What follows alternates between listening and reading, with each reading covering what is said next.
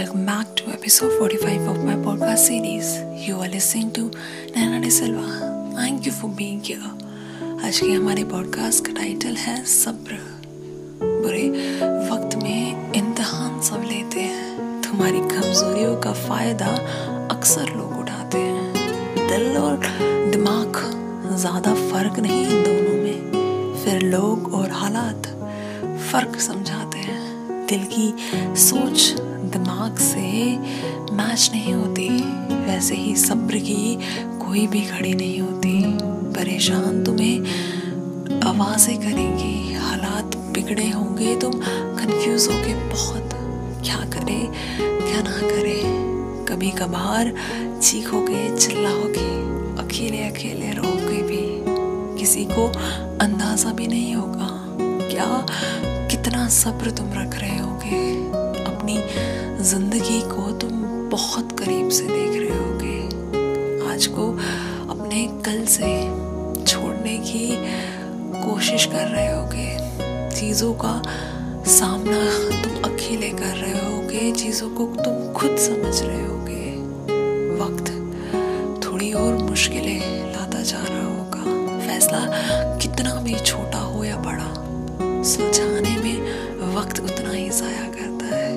मुश्किल वक्त में भी कई लोग हमें समझते नहीं हैं और अपनों से लड़ने की हिम्मत कहाँ है हमें हम तो थोड़ा बहुत बोल लिया करते हैं और ज़रूरत से ज़्यादा सुन लेते हैं। सब्र का इम्तहान काफ़ी लंबा होता है। तुम कितने भी समझदार क्यों ना हो, या हर किसी को कुछ ना कुछ सिखा जाता है। ज़िंदगी हमें कभी वो दर्द नहीं देती, जिनसे हमें फ़र्क नहीं पड़ता।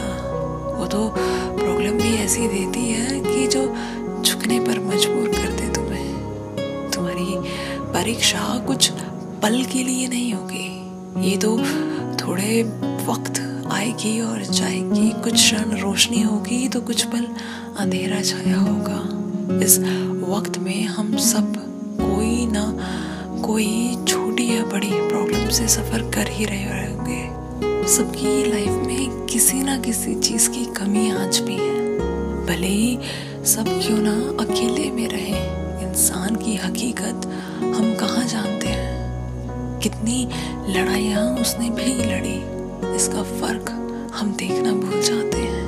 कहते हैं, सब्र का फल मीठा होता सही कहते हैं। सब्र के फल से ज़्यादा ये इंतज़ार का मुआवजा बड़ा होता है। ये भी सच है कि पेशेंस पेशेंस बोल देने से खुद को थोड़ा पेशेंस हमें भी सच में आ जाता है। चीज़ों को समझने की ज़रूरत है, वरना सब्र का इम्तहान तो हर घड़ी होता है। खुद को दर्द सहते सहते देख, पत्थर दिल भी पिघल जाया करता है thank you for listening I hope आपको ये पसंद आया और लॉट्स ऑफ़ लव